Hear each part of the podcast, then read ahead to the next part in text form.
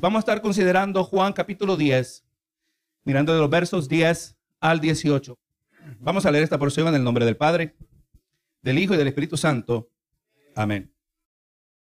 El ladrón no viene sino para hurtar y matar y destruir. Yo he venido para que tengan vida y para que la tengan en abundancia. Yo soy el buen pastor. El buen pastor su vida da por las ovejas, mas el asalariado y que no es el pastor, de quien no son propias las ovejas, ve venir al lobo y deja las ovejas y huye. Y el lobo arrebata las ovejas y las dispersa. Así es, así que el asalariado huye porque es asalariado y no le importan las ovejas. Yo soy el buen pastor y conozco mis ovejas y las mías me conocen. Así como el Padre me conoce y yo, y yo conozco al Padre y pongo mi vida por las ovejas. También tengo otras ovejas que no son de este redil. Aquellas también debo traer y oirán mi voz y habrá un rebaño y un pastor. Por eso me ama el Padre, porque yo pongo mi vida para volverla a tomar. Nadie me la quita, sino que yo de mí mismo la pongo. Tengo poder para ponerla y tengo poder para volverla a tomar. Este mandamiento recibí de mi Padre. Así, en esta noche, esta predicación está titulada El buen pastor versus el asalariado. Usted sabe, hermano, que el reino de Dios manifiesto a través de la creación es gobernado conforme a principios que Dios revela en su palabra. Pero vamos mirando que una temática que aparece frecuentemente en el Antiguo Testamento es donde Dios se presenta como uno que brinda un cuidado pastoral.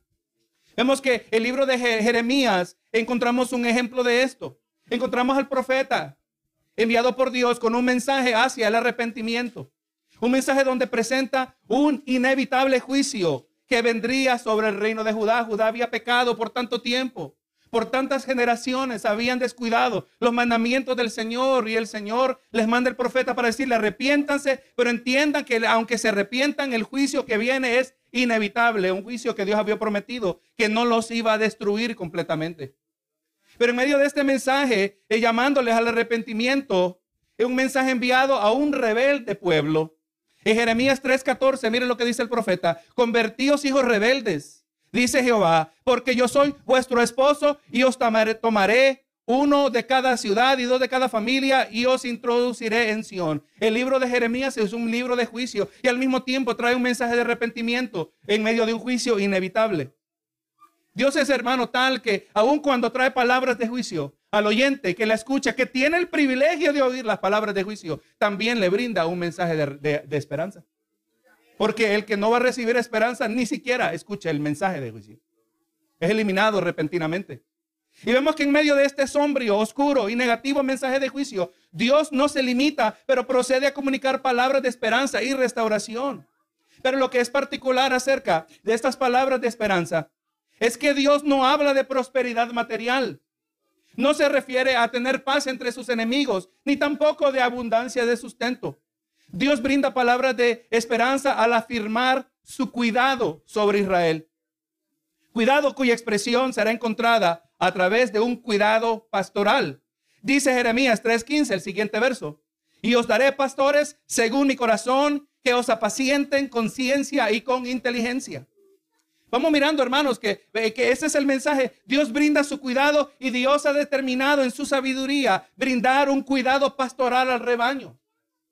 Lo mejor que Dios puede proveer para un grupo de personas. Y llevando esto en mente, nos permite comprender la escena que aparece en Mateo 9. Y en Marcos 6, Mateo 9, verso 36, nos presenta a Jesús diciendo, nos dice que al ver las multitudes, tuvo compasión de ellas, porque estaban desamparadas y dispersas como ovejas que no tienen pastor. En otras ocasiones hemos hablado que no hay nada más lamentable para una persona vivir en esta tierra sin el cuidado pastoral de Dios. No hay nada más lamentable y no hay bendición más grande que cuando nosotros tenemos el cuidado pastoral de Dios. Somos ovejas, estas ovejas que miraba Jesús, ovejas desamparadas y dispersas, como ovejas que no tienen pastor. Y es por eso que las palabras registradas en los versos que están bajo nuestra consideración van a cobrar un significado especial para nosotros, entendiendo que el cuidado pastoral es una de las más nobles expresiones del amor de Dios hacia su pueblo. Ahora, tres puntos van a sobresalir a lo largo de esta exposición de la palabra. Vamos a mirar una de las cosas que sobresalen. Vamos a mirar que en Cristo encontramos la bella oferta de una vida abundante. Segundo, miraremos que Cristo describe al pastor asalariado, pero no en términos de simplemente uno que recibe salario, pero en términos de uno que no le importa el rebaño. Tercero, vamos a ver que el amor del buen pastor hacia el rebaño es igual en calidad al amor que existe entre el Padre y el Hijo. Escuche bien esto, hermanos. No se le vaya a olvidar esto. El amor del buen pastor hacia el rebaño es igual en calidad al amor que tiene el Padre y el Hijo. Ahora, en el verso 6, hermano, de este capítulo, consideramos la semana pasada, este verso nos deja saber que esta es una alegoría eh, que viene de parte de nuestro Señor Jesús. Aprendimos que una alegoría es simplemente una imagen, una escena pintada en palabras donde se nos presentan varios elementos simbólicos. Esta escena pintada por Jesús, cada, cada componente representa algo importante, cada símbolo representa algo real, cada símbolo aquí representa un elemento espiritual que Jesús quiere que comprendamos. Jesús estaba hablando a los falsos maestros de Israel. ¿Se recuerda la escena del capítulo 9? Jesús había sanado a un ciego. Los fariseos estaban enojados de que esto había acontecido. Estaban enojados de que esto afirmaba algo de Jesús que ellos no querían reconocer. Ellos decían que Jesús era un pecador. Otros en otra ocasión decían que Jesús era un endemoniado. El ciego no era profundo en teología, él, pero él sí entendía esto. Él decía, yo único que yo sé, yo no puedo decir que él es pecador, más bien digo que es profeta, porque yo sé que antes no podía ver y ahora puedo ver. ¿Verdad que sí? Y sabemos que Dios no escucha pecadores. Lo, lo, lo, esfumaron, lo largaron de la, de la comunión espiritual, de la comunidad espiritual. Lo sacaron del templo. Y esa misma multitud, esa misma audiencia llena de hostilidad hacia Jesús. Recuerde, Jesús no aparecía en esa escena. Miramos el capítulo 9, Jesús no aparece hasta el mero final, cuando se encuentra con el ciego. Y ahora a estos individuos llenos de hostilidad en su corazón les está diciendo las palabras del capítulo 10. Les está hablando de esa máxima expresión de amor donde el Dios de Israel, el Dios de todos los que son seguidores de la verdad, de todos los que se quieren arrepentir, de todos los que no quieren adorar a los ídolos, el Dios brinda su cuidado pastoral sobre los que le buscan. Miramos esta alegoría y estos falsos maestros de Israel lo va contrastando consigo mismo el verdadero maestro. Ellos eran falsos maestros, falsos líderes espirituales. Él era el verdadero maestro. Fuimos introducidos en términos a estas dos categorías, a estas dos eh, personas, el pastor y el ladrón, miramos la semana pasada. Vimos que los que se acercaban al rebaño podían ser identificados por la manera que ellos se acercaban al redil. Ese nos dijo Jesús que el pastor, el verdadero pastor, el que ama el rebaño, el que cuida de él, él entra por la puerta. Pero el ladrón sube por otra parte. Vimos que el pastor cuida y provee para el rebaño y el ladrón se quiere aprovechar. Y esto es lo que vamos continuando en el siguiente verso. Y ahora dice el verso 10, el ladrón no, quiere, no viene sino para hurtar y matar y destruir. Yo he venido para que tengan vida y para que la tengan en abundancia. Es cierto que este normalmente es un verso que usamos para referirnos a la obra de Satanás y esto es cierto, pero tenemos que reconocer que la inmediata aplicación no se refiere al diablo, se refiere a los falsos maestros, que son instrumentos del diablo, ¿verdad? Y le dice que eh, el, ladrón, aquel que no tiene buenas intenciones hacia el rebaño, aquel que se acerca al rebaño no, sino viene para matar, para hurtar, para matar y destruir. Ahí vemos el contraste. Jesús continúa este contraste en el que, entre el que quiere explotar al rebaño y el que quiere beneficiar al rebaño. El ladrón es el falso maestro, es el líder religioso de Israel, el que engañaba a los de este redil para su propio lucro. Sepa, eso es cierto en el día de hoy, hermanos. El que no predica la palabra por amor de Dios. El que no predica para la gloria de Dios lo hace para su propio beneficio. Y su propio beneficio muchas veces se, evidencia en un bolsillo lleno. Como vamos a mirar aquí. Como ya miramos el falso maestro eh, y nos dice que viene para hurtar, matar y destruir. Hermano, nosotros sabemos que los fariseos robaban a cualquiera donde fuera posible y aceptable. Incluso en el templo. ¿Recuerda las palabras de Jesús? aparece en Mateo 21, 13. Dice, y les dijo, después de haber purificado el templo. Gente que dice que un cristiano no puede ser violento. Jesús era violento. Cuando fue necesario, con una santa violencia. Tumbó las mesas. ¿Verdad que sí? Tumbó las mesas. Lleno de ira santa. Y mire las palabras. Quisiera poder, que se pudiera haber captado el tono, la tonalidad con lo que Jesús dijo.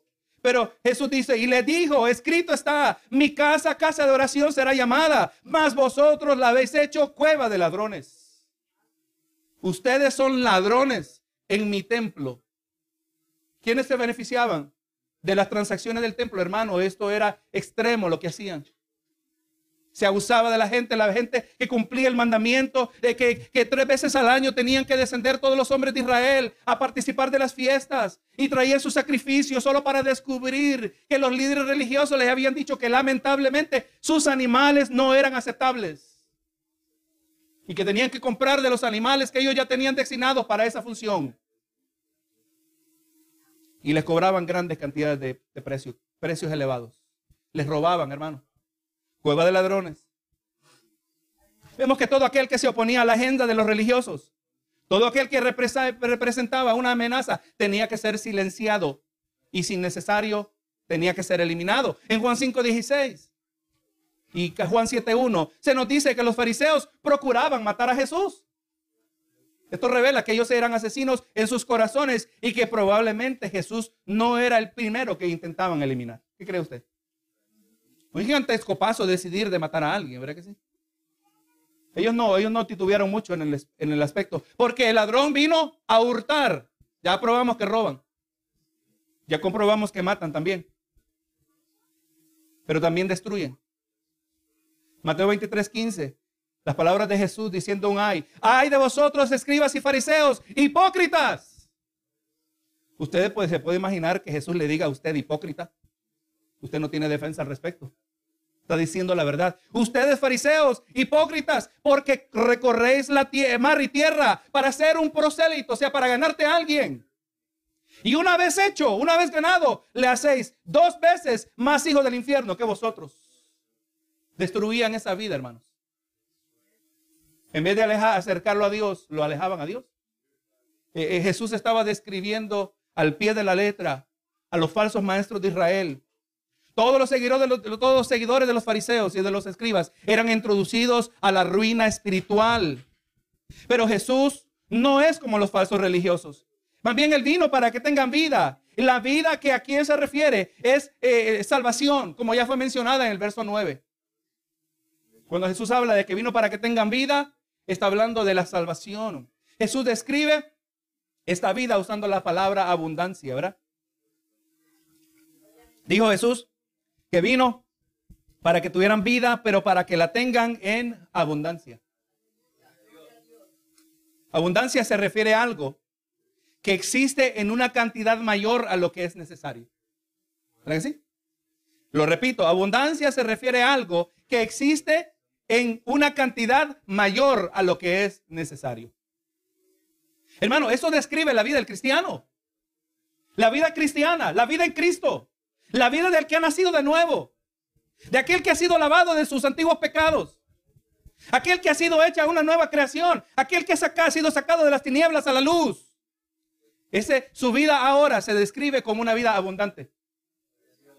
Ahora le pregunto, no conteste. Esta se la dejo que usted se la conteste a sí mismo. ¿Usted está experimentando lo que se podría llamar una vida abundante? ¿O será que me siento que ando en miseria? No puede ser así. Si usted es un hijo de Dios, usted no puede andar en miseria espiritual. Usted no puede andar derrotado si usted es un hijo de Dios. Algo está gravemente fuera de lugar. Hay algo que usted no entiende o no ha nacido de nuevo, pero algo tiene que rectificarse. Porque Jesús vino a dar vida en abundancia. Una vida abundante podemos describirla en muchos términos, pero es una vida libre, libre para adorar al Señor. Tenemos problemas, pero los problemas no nos detienen de adorar a Dios y de darle a Dios la adoración que es merecida a su nombre. Porque somos hijos de Dios y eso es lo que hace un hijo de Dios. Un hijo de Dios adora al Señor. Jesús lo dijo, a dar una vida en abundancia, una vida que tiene eh, una porción más amplia de la que verdaderamente necesita. Escuche bien eso. Tiene para repartir. Tiene de Dios en su vida para compartir con otros y nunca se le va a acabar, hermano. Porque Jesús dijo, verá que el que creyere de su interior correrán ríos de agua viva. De su interior va a haber un manantial que fluye continuamente y refresca su alma y, y, refresca y calma la sed porque esto nunca se acaba. Por cuanto la fuente es Dios mismo. Vida abundante. Mire lo que dice el apóstol Pablo en relación a esto. En Efesios 3:20. Y aquel que es poderoso para hacer todas las cosas mucho más abundantemente de lo que pedimos o entendemos según el poder que actúa en nosotros. Es, está describiendo, hermano, que cuando usted ora, cuando usted le pide al Señor, Dios le va a dar en calidad superior a lo que usted le pide. Si usted tiene una idea, Señor, ayúdame, Dios le va a ayudar de una manera que usted no se daba cuenta que iba a poder hacer. Dios le va a dar fuerzas que usted pensaba que no iba a poder tener. Dios le va a abrir puertas donde usted pensaba que eran imposibles de abrir cuando usted anda en la voluntad del Señor. Cuando Dios es primero en su vida. Cuando Dios es el enfoque de nuestro despertar y nuestro caminar hasta dormir, nos acordamos de Él. Así debe ser, ¿verdad? Quizás las últimas palabras que usted dice antes de quedar inconsciente mientras duerme. Señor, te doy gracias por este día. Esto ha sido bueno, lo logré. A veces se siente así, ¿verdad que sí? El día se hizo tan largo, tan difícil. Pero logré llegar a la cama.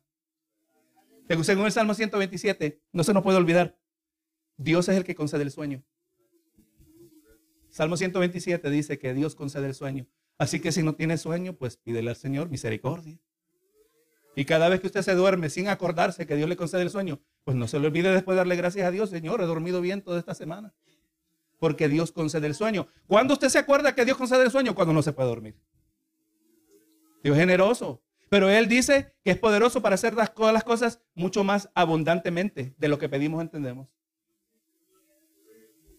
Aleluya, yo en mi pequeña mente humana voy a pedir poquito y Dios me va a dar más de lo que yo pido, pero no es para cualquiera.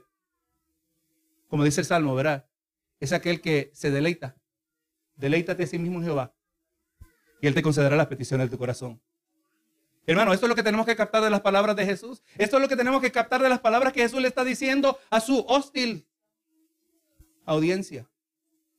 Le está diciendo, yo vine a dar vida en abundancia. Si se lo dijo a ellos, ¿cuánto más no lo vamos a recibir nosotros que somos sus hijos? Si recuerdan el capítulo 8 de Juan, Jesús le dijo a esta misma gente que ellos eran hijos del diablo y es a ellos que le está diciendo esto.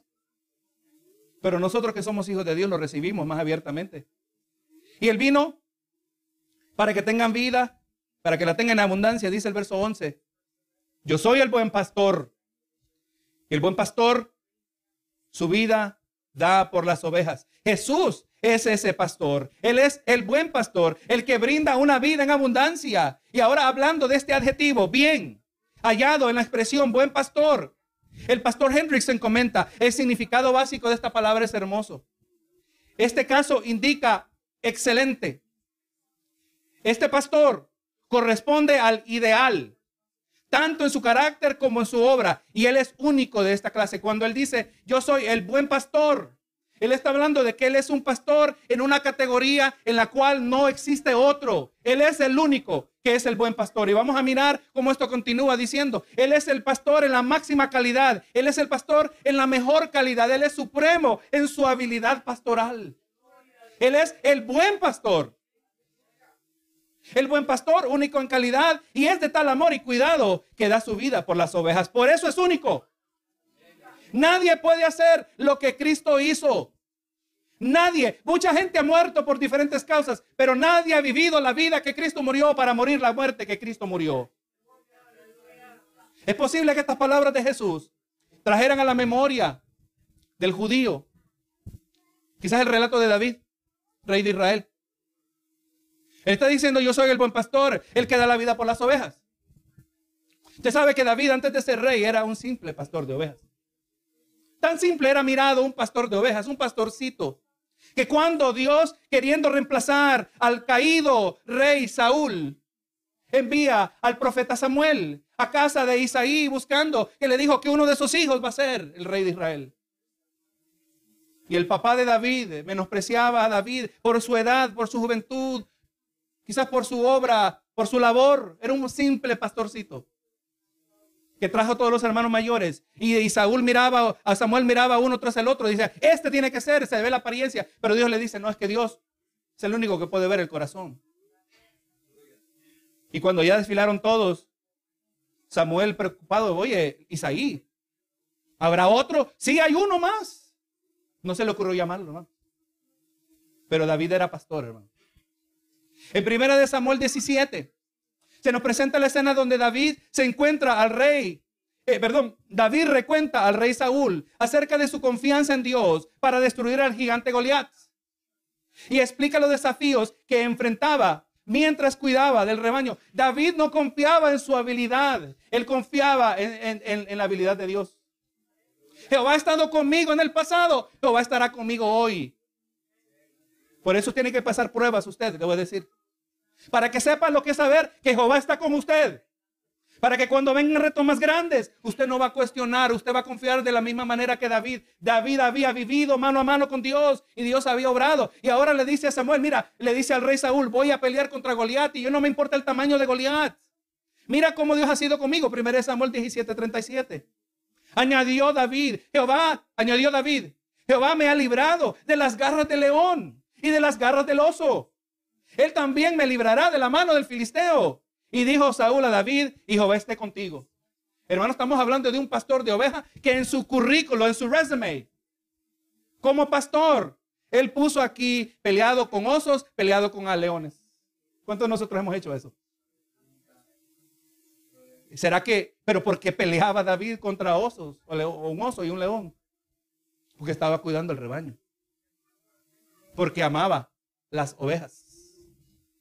Él era un verdadero pastor. Quizás, aleluya, David, vamos mirando que peleó con bestias como el león y el oso para proteger a, las indefensas, indefensas ovejas, porque él las amaba. Y Jesús nos dice lo mismo, el buen pastor su vida da por las ovejas. El buen pastor da su vida en beneficio. El buen pastor da su vida a causa de las ovejas. Eso es lo que hace el buen pastor. Si no cuida del rebaño, no es un buen pastor. Y ahora continúa Jesús haciendo este contraste en el verso 12. Él dijo, yo soy el buen pastor. Pero ahora dice, más el asalariado. Ahora por el otro lado se nos presenta al asalariado. El fariseo, eh, vemos que no se presentaba solo en términos de ladrón, pero también se le presenta como un asalariado. Uno que pretendía ser un genuino pastor, pero no lo era. El asalariado nos dice Jesús que no es un pastor porque es asalariado. Pues, pero esa, eh, lo, lo denuncia como de manera negativa, no porque ganaba un salario, pero porque no le importaba el rebaño. Porque solo le importa el salario. Esta es una importante aclaración. Pastores que viven del ministerio, y la palabra claramente dice que el, obrero es digno de su salario. Si el pastor que vive del ministerio, que tiene el derecho, dice Pablo que ningún soldado es soldado a sus propias expensas. El pastor es digno de su salario, gloria sea al Señor. Eso no lo hace asalariado. Lo que lo hace asalariado es que eso lo hace, lo hace por el salario, no lo hace por amor al rebaño. Es el asalariado en términos de hoy, es uno que se para en el púlpito y dice lo que no ofende. Dice lo que va a mantener la máxima cantidad de personas para que la máxima cantidad de personas sigan ofrendando y sigan diezmando porque ya está vendido, el mensaje está vendido, lo único que le importa es el dinero. Pero el verdadero, como vamos mirando, gloria a Dios, vamos a mirar más adelante, es aquel que dice la verdad, que predica la verdad, porque hay que proteger el rebaño y el rebaño se protege con la verdad. El asalariado no le importa el rebaño porque no ama el rebaño porque solo busca beneficiarse de él, pero no protegerle. Y dice aquí, y ve venir al lobo y deja las ovejas y huye. Y el lobo arrebata las ovejas y las dispersa. Me mente una ocasión. Cuenta la historia de que hubo un relato, hubo una audiencia entre miembros de la comunidad y, miembros de la ciudad, el gobierno de la ciudad. Y estaba un abogado que representaba una causa que era contraria a la familia espiritual. Una causa que era contraria a la iglesia, no recuerdo cuál era. Y el abogado miraba al pastor que estaba presente en la audiencia e intercambiaban palabras. Y le decía, pastor, ¿no cree usted que más le conviene estar usted junto con su rebaño que estar aquí? Él no quería que estuviera el pastor presente. Y el pastor le contesta, sí, es cierto, yo pertenezco con el rebaño. Pero de vez en cuando el pastor tiene que salir a pelearse contra el lobo, le dice. Eso es lo que hace un pastor, pero no está asalariado, ve el lobo. Y huye, deja las ovejas. Y el lobo la arrebata, las ovejas y las dispersa. El lobo aquí representa a uno que destruye las ovejas, o en otras palabras, destruye a las personas espiritualmente. Las personas caen víctimas por no contar con el cuidado del pastor. Hermano, Pablo estaba muy consciente de estas palabras de Jesús cuando advertía a los hermanos en Éfeso. Le voy a decir en esta, esta parte que aparece en el libro de los Hechos. Parece una escena muy triste. Nos dice la palabra que los hermanos se reunieron allí en, el lugar de Mileto y ellos eh, escuchaban las palabras de Pablo. Pablo está diciendo, está preparándose para montarse en la barca e irse. Y le dice, hermano, yo no voy, cuando yo salga de aquí no volveré a ver su cara. Eh, y le está dando a entender que lo que le va a decir ahora es muy importante porque son las últimas cosas que escucharán de él en persona. Y le está dando esta exhortación a los obispos, a los que, super, los que cuidaban del rebaño. Hechos 20, verso 28. Mire lo que dice Pablo aquí. Por tanto, mirad por vosotros y por todo el rebaño que el Espíritu Santo os ha puesto por obispos para apacentar la iglesia del Señor, la cual él ganó por, su propia sangre. Mire lo que le está diciendo, hermano. Obispos, ustedes que cuidan del rebaño. Ustedes no cuidan cualquier cosa. Ustedes cuidan aquel que Jesús ganó con su propia sangre. Ustedes son esos también, hermanos. Ustedes son esas personas que Cristo ganó con su sangre, no en cualquier precio pero el precio de la sangre preciosa de Cristo Jesús. Y ahora le dice a estos líderes puestos en esa posición que apacenten la iglesia del Señor, que la alimenten, que le den el alimento espiritual, pero ya sé que se aseguren de darle lo que el rebaño necesita, de cuidar este rebaño que le pertenece a Dios, no le pertenece al hombre. Y ahora mire el 29, ¿por qué les dice estas cosas? Dice, porque yo sé que después de mi partida entrarán en medio de vosotros lobos rapaces que no perdonarán al rebaño. Vamos a decirlo de esta manera. Si usted anda sin pastor, usted anda en peligro. Si usted, no anda, si usted anda sin pastor, usted está en peligro. Y es más, el peligro muchas veces entra en la misma iglesia. El diablo se mete en el rebaño. Como miramos que Jesús nos dice, viene vestido de oveja. El lobo vestido de oveja. ¿Cómo vamos a distinguir el lobo vestido de oveja cuando tenemos, eh, somos apacentados con la palabra del Señor? Cuando aprendemos la palabra del Señor.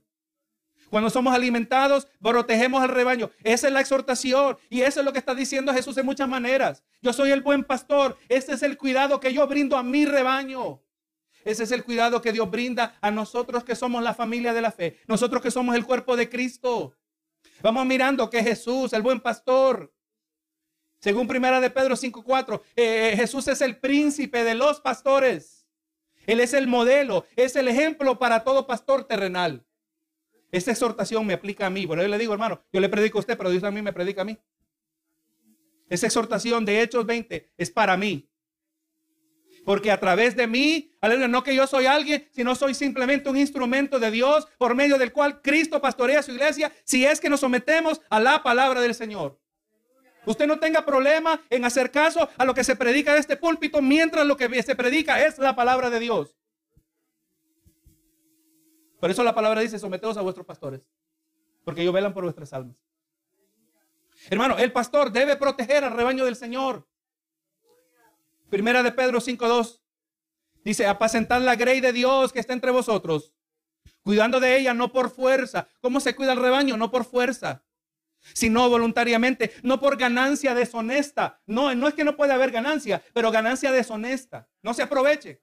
No por ganancia deshonesta, sino con ánimo pronto. Esas son las palabras que me dice a mí como pastor. Hazlo de buena gana. Si no lo vas a hacer de buena gana, no lo hagas. Si te vas a aprovechar del rebaño, no lo hagas. Dice, y no como teniendo señorío sobre los que están a vuestro cuidado, sino siendo ejemplos de la grey. Es lo que el Señor se asegura porque Él ama su rebaño, porque Él va a pastorear su rebaño. Y él va a dar pastores, así como se le dijo a Jerem, el pueblo de Israel en el libro de Jeremías, os daré pastores con inteligencia. La más noble expresión del amor de Dios para el creyente que está viviendo esta carrera terrenal en medio de un mundo que va contrario a todo lo que nosotros somos es que Él nos ha brindado cuidado pastoral. Y el príncipe de pastores está arriba de todos los pastores. Y todos los pastores doblan su rodilla al príncipe de los pastores, que es Cristo Jesús, el buen pastor. Esa es, la, esa es la jerarquía que Dios ha establecido. No porque uno es más importante, el máximo es Jesús. Todos somos igualmente parte del cuerpo de Cristo. Él es el buen pastor, pero el asalariado, dice el verso 13, así que el asalariado huye porque es asalariado y no le importan las ovejas. El mundo de hoy está repleto de asalariados. Aquellos que pretenden ser pastores, que pretenden proveer y cuidar al rebaño. ¿Cuántas iglesias se sientan hoy y están, les están predicando, entre comillas? Y la gente piensa que se les está predicando la palabra del Señor. Y la gente piensa que están siendo alimentados. Porque supuestamente abren la Biblia, pero la Biblia no sigue en el texto, solo lo usan como una plataforma para decir lo que ellos quieren decir. Ellos pretenden cuidar y proveer al rebaño, pero no proveen ni protegen. Algo que se realiza solo que algo que solo es posible a través de la sana doctrina. Y si algo que en mí despierta un celo santo para la gloria de Dios es cuando veo que las ovejas son maltratadas. Cuando veo que a las ovejas se les impone un evangelio falso y el que no sabe piensa que es el evangelio y cuando lucha una, una, guerra espiritual, cuando lucha contra el pecado, nunca le echa la culpa al pastor que no sabe predicar, se echa la culpa a sí mismo. Es mi culpa porque no oro lo suficiente. Es mi culpa porque no obedezco, porque no me someto. Y podría ser eso cierto, pero la culpa principal sabe, cae sobre el pastor que no provee para el rebaño. El asalariado el que dice lo que le gusta decir y siempre se queda en sus tópicos favoritos y no sigue la palabra y presenta como le dijo Pablo a esa misma congregación en Hechos, a esos obispos. Le dice, hermanos, yo me lavo la, las manos de su sangre porque les he presentado todo el consejo de Dios.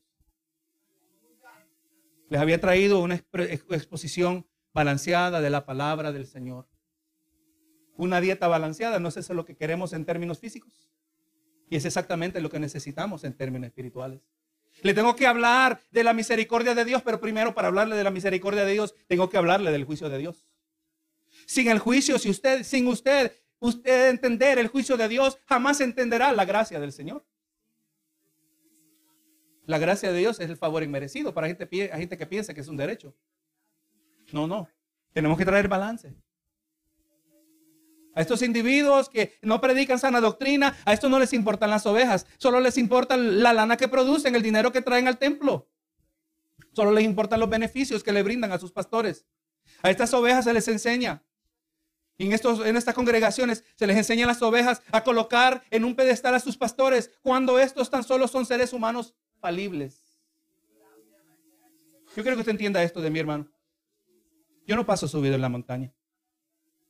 Cuando yo predico la palabra, no piensa que antes de predicar la palabra, y si usted considera que Dios se mueve a través de la predicación de la palabra, no es que yo entre en un éxtasis y que existo en una dimensión espiritual que usted no existe. No, hermano, no es así. Yo soy, es más, soy tan humano como usted se quizás sorprendería. Mi vida es tan cotidiana como la suya. Y de la misma manera que usted, yo soy también llamado a orar. Soy llamado a meterme en su palabra. No de ninguna manera diferente que usted. No me tengo que ir a una montaña a recibir una revelación especial de Dios. No, no. Lo que el Señor nos llama es a someternos a su palabra. No me coloque en un pedestal porque no, el, que el que merece ser elevado es Cristo Jesús. Lo único que usted va a reconocer es cuando en mi vida usted puede ver el ejemplo de Cristo.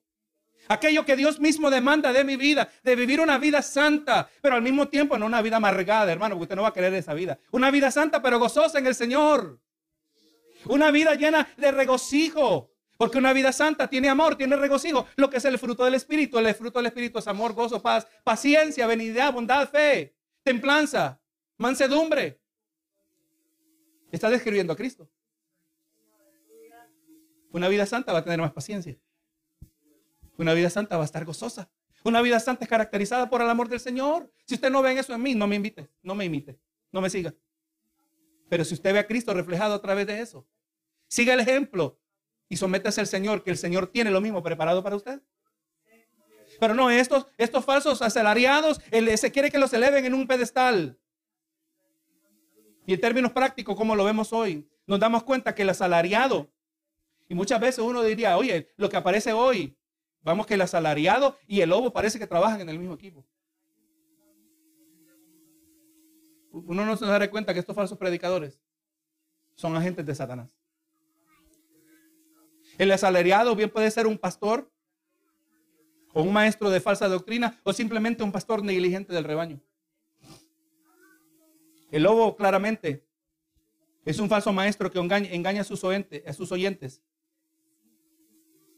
Pero este simplemente es un instrumento del diablo. Son hijos del diablo.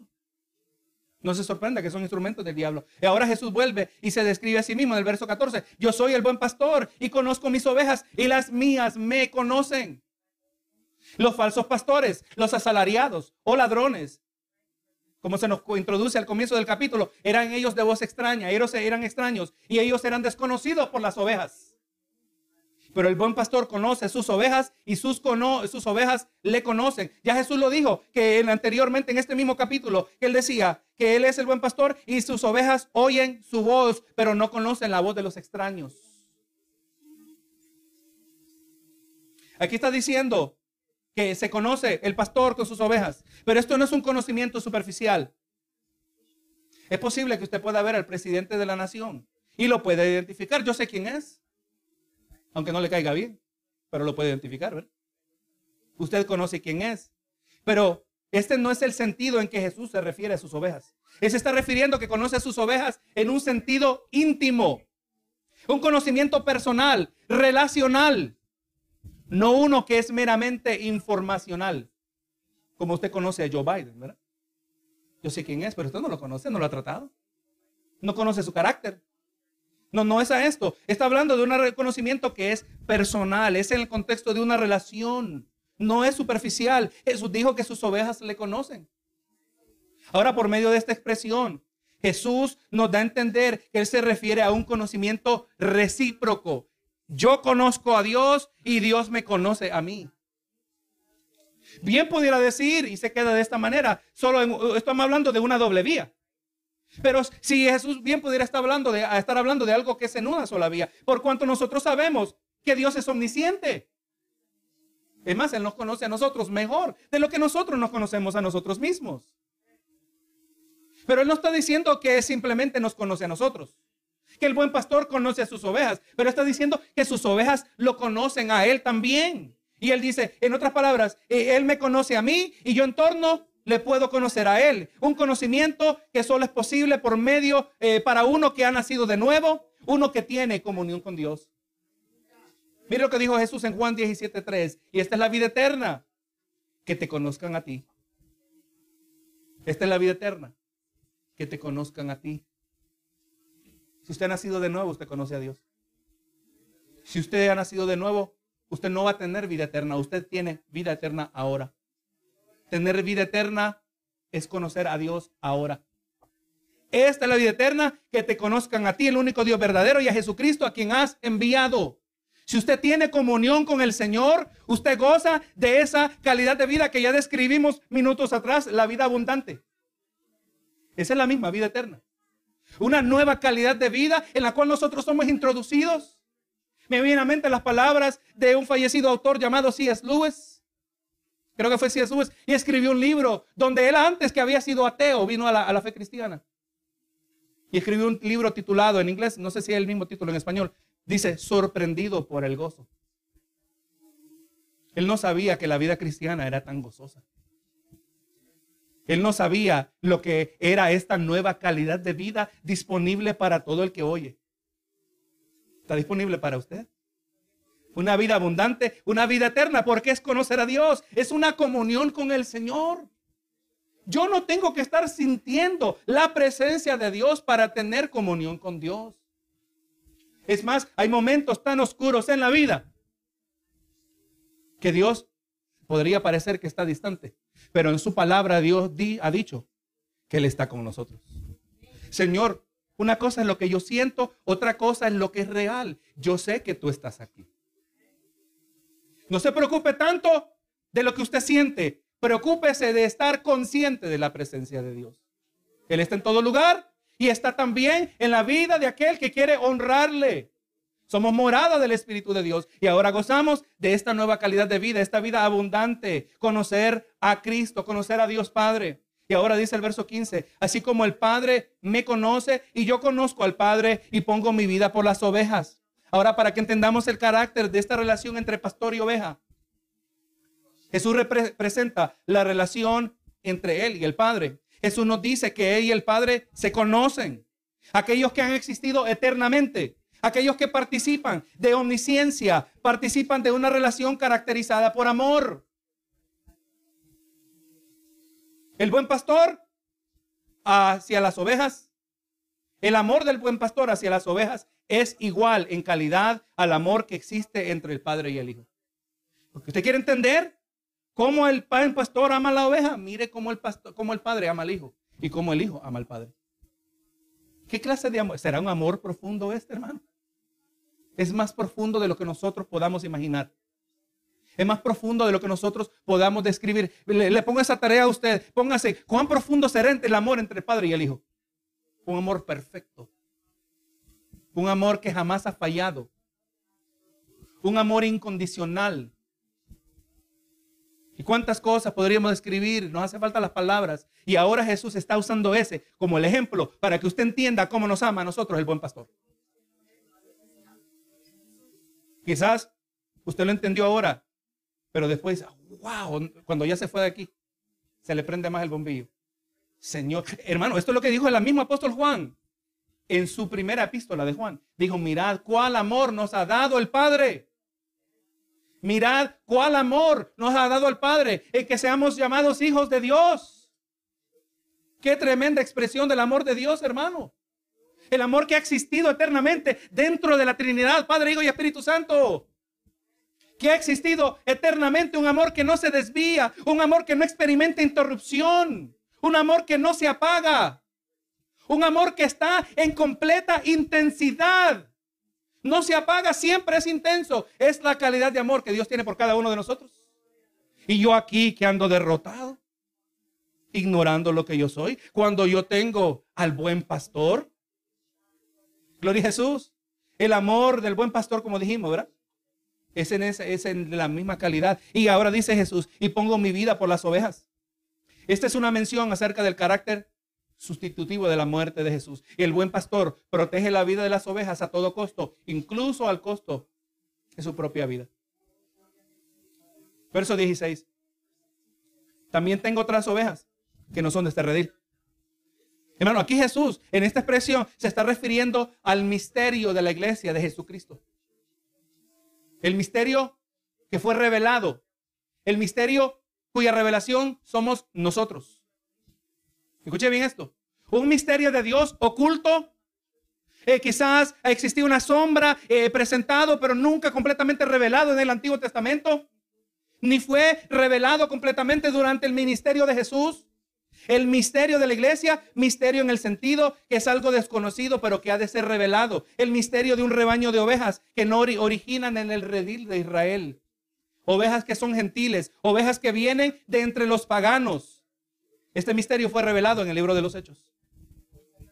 Lo presenta la escena donde el apóstol Pedro, el apóstol a los judíos, fue enviado a la, casa de un hombre gentil, uno que no era judío, uno que en la mentalidad judía era considerado sucio, inmundo. Le tuvo que dar una visión Dios a, Pedro. Le presentaba animales cuadrúpedos y le decía, mata y come. Él decía, de acuerdo a la ley judía, ellos no comían animales que eran considerados inmundos, animales de pezuñas. Señor, tú sabes que cosa inmunda nunca ha tocado mis labios. Y el Señor le dijo, no llames inmundo a lo que yo he santificado. Él entendió después, no entendía qué eso significaba en ese momento, pero le dijo, ve con los hombres que vienen a buscarte. Y ahora Pedro va a la casa de Cornelio Cornelio era un hombre peculiar, era un hombre italiano. No conocía la verdad del Evangelio, conocía un poco de la ley del judío, pero algo que hacía, el hombre ayunaba y daba limosnas. Pero a mí que alguien que estaba buscando a Dios. Y ahora en Hechos 10:44, ahora Pedro empieza a predicar y ahora en el verso 44 dice, mientras aún hablaba Pedro estas palabras, el Espíritu Santo cayó sobre los que oían el discurso y los fieles de la circuncisión, o sea, los judíos que andaban con, con Pedro, los fieles de la circuncisión que habían venido con Pedro se quedaron atónitos. de que también sobre los gentiles se derramase el don del Espíritu Santo. Se quedaron sorprendidos, se quedaron maravillados, se quedaron con la boca abierta, que la salvación no era solo para los judíos. Ahí se reveló el misterio que me estoy refiriendo. Jesús dijo que hay ovejas que no son de este redil. Se estaba describiéndonos a nosotros. Y miren lo que dice acerca de estas ovejas. Aquellos también debo traer y oirán mi voz y habrá un rebaño y un pastor. Como ya leímos, Jesús trajo a estas, ovejas de otro redil. Pero lo asombroso de que Jesús menciona aquí es que su intención nunca ha sido que hayan dos grupos. Su intención no es que en la gloria venidera tenga su pueblo escogido, Israel, y por otro lado va a tener la iglesia. Algo que hay que pensar en relación a lo que hemos estado mirando en estos días, en las noticias, ¿verdad? Lo que está pasando en Israel. Jesús dice que serán un solo, un mismo rebaño. El remanente fiel que desciende de Abraham en términos terrenales y el remanente fiel que desciende de Abraham en términos espirituales. Gálatas 3:7 dice que los que tienen la fe de Abraham, descendientes, son hijos de Abraham. Por cuanto Abraham tuvo fe y le creyó a Dios, y le fue contado por justicia, él fue justificado y ahora usted y yo, que no éramos parte de Israel, que no somos genéticamente descendientes de Abraham, pero ahora tenemos la misma fe que Abraham, también somos justificados, como dice Pablo en la carta a los romanos, justificados pues por la fe, ahora dice que somos hijos de Abraham. Mire cómo es esto. Tiene un rebaño fuera de este redil y lo va a traer y oirán su voz y habrá un rebaño y tendrán un pastor. Piensa acerca de los últimos tiempos. Dios no va a tener Israel por un lado y a la iglesia por otro. No, todos vamos a estar juntos. Vamos a ser un solo rebaño. Mire esto, tremendo hermano. En su carta a los Efesios, Pablo aclara esto aún más. En Efesios 2.14 dice, porque Él es nuestra paz, que de ambos pueblos hizo uno derribando la pared intermedia de separación, aboliendo en su carne las enemistades, la ley de los mandamientos expresados en ordenanza, para crear en sí mismo de los dos un solo y nuevo hombre, haciendo la paz y mediante la cruz reconciliar a Dios con Dios, a ambos en un solo cuerpo, matando en ella las enemistades. Esto eh, espero que sea muy interesante para usted. Que en la gloria venidera, lo que eh, el futuro de Israel y el futuro de la iglesia es un mismo futuro. Y Jesús será pastor de todos nosotros. 17. Y por eso me ama el Padre, porque yo pongo mi vida para volverla a tomar. Hermano, vemos que existe una íntima relación de amor entre el Padre y el Hijo. Y esto lo sabemos porque el Hijo obedece al Padre. Este, este, este concepto de, de amor a través de obediencia es uno con el cual todos nosotros nos debemos identificar. Cuando sus hijos le obedecen, usted dice, mira, me aman mis hijos. Pero cuando le desobedecen, ¿Cómo se siente usted? ¿Se siente amado? No. Es exactamente así con el Padre. Por eso dijo Jesús, si me amáis, guardad mis mandamientos. La manera que tú muestras tu amor hacia Jesús es a través de la obediencia. Vemos que Jesús también muestra su amor hacia el Padre a través de su obediencia. Por eso dice, ¿verdad? Pongo mi vida para volverla a tomar. Sabemos que Jesús puso su vida como un acto de obediencia. Filipenses 2.8 dice, y estando en condición de hombre, se humilló a sí mismo, haciéndose obediente hacia hasta la muerte. Y muerte de cruz. Jesús obediente. Y usted mira a Jesús crucificado, dice, amaba al Padre. Obediente hasta la muerte. La muerte de Jesús como un acto de obediencia al Padre fue un acto voluntario. Dice, yo pongo mi vida. Hebreos 12.2 dice, puesto los ojos en Jesús, el autor y consumador de la fe, el cual por el gozo puesto delante de él sufrió la cruz. No tiene sentido en la mentalidad humana esto como el gozo por el gozo puesto delante de él sufrió. Por amor a Dios sufrimos también nosotros. ¿Debemos estar dispuestos a sufrir? Oh, claro que sí. Por el gozo puesto delante de él, sufrió la cruz. ¿No es esto lo que miramos en los apóstoles cuando eh, eh, uno de los apóstoles fueron eh, tirados en la cárcel y fueron latigados? Y cuando ellos salieron, consideraron pleno gozo haber sufrido por el, nombre de Jesús. Por amor, sufrimos con gozo. Exactamente lo que se, dedica la, la, la epístola de los filipenses, la epístola del gozo. Jesús puso su vida y, el mismo, y en el mismo sentido la volvió a tomar El último verso. Nadie me la quita, sino que yo de mí mismo la pongo. Hermano, entendamos esto, no se nos olvide. Y apliquémoslo también a nuestra vida. Jesús no fue una víctima de circunstancia. Él no era una persona equivocada que estaba en el lugar equivocado, en el momento equivocado. A veces ocurre, se describe eh, a, veces la violencia dirigida hacia aquellos que no tenían nada que ver, así lo dicen hoy. La persona equivocada, en el lugar equivocado, en el momento equivocado. Jesús no murió la cruz eh, eh, como víctima. Hermano, Cristo llegó a la cruz y llegó, murió victorioso.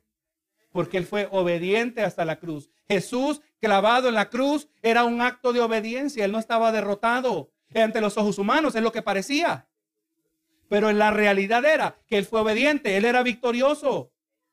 Y desde su desde el tiempo de su nacimiento, vemos que Jesús llegó a esta tierra y operó dentro de un reloj preciso, donde se cumpliría lo decretado por la voluntad divina al pie de la letra. Mateo 5:18, porque de cierto os digo que hasta que pasen el cielo y la tierra, ni una jota ni una tilde pasará de la ley hasta que todo eso se haya cumplido. Todo lo que Dios dice se va a cumplir y se va a cumplir como Él dice y cuando Él dice y donde Él dice y con quien Él dice. Ese es un Dios soberano. Jesús no fue víctima. Y de esa misma manera, cuando usted, por obediencia a su Padre Celestial, como oveja bajo el cuidado del buen pastor, cuando usted sufre por su obediencia al Señor, usted jamás está derrotado, usted jamás es víctima, mientras usted se mantenga obediente al Señor. Y lo que por fuera parece derrota, eso es simplemente una apariencia, pero por dentro estoy en victoria en Cristo Jesús, porque ah, pase lo que pase, nada me ha desviado de mi obediencia al Señor.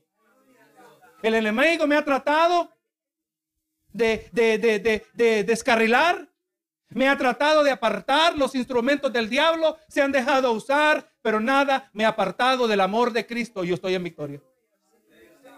Usted puede estar dolido, usted puede estar sufriendo, pero puede estar en victoria.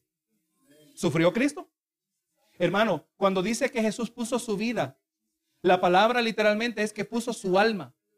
Él, eh, lo que entregó Jesús no solo fue lo externo de su existencia, no solo entregó su cuerpo, él entregó su alma y lo vemos llorando, perdón, lo vemos orando en el jardín de Getsemaní y él que estaba orando y que estaba experimentando una angustia inmensa que sudó gotas de sangre. Él dio todo su ser. Amén. Sufrió internamente, sufrió externamente y aún así fue victorioso. Así también usted sufra para la gloria de Dios. No se dé por vencido. Si se da por vencido, sí está derrotado. Siga hacia adelante. Que el sufrimiento no quiere decir que está derrotado. No, hermano. Si usted se mantiene en obediencia, usted va de victoria en victoria, de gloria en gloria. Lo vemos ejemplificado en Cristo. Él dijo, tengo poder para ponerla y tengo poder para volverla a tomar. Este mandamiento recibí de mi Padre. Una vez más, vemos esta afirmación de la divinidad de Jesús. Él tiene poder sobre la vida y la muerte. Solo Dios tiene ese poder. Ese es nuestro buen pastor. El que nos cuida. El que nos ama con la misma calidad de amor que tiene con el Padre. El buen pastor, no el cualquier pastor siguió, no el asalariado, no, no el que huye, no el que nos protege. Gloria a Dios, damos gracias que Él es nuestro buen pastor.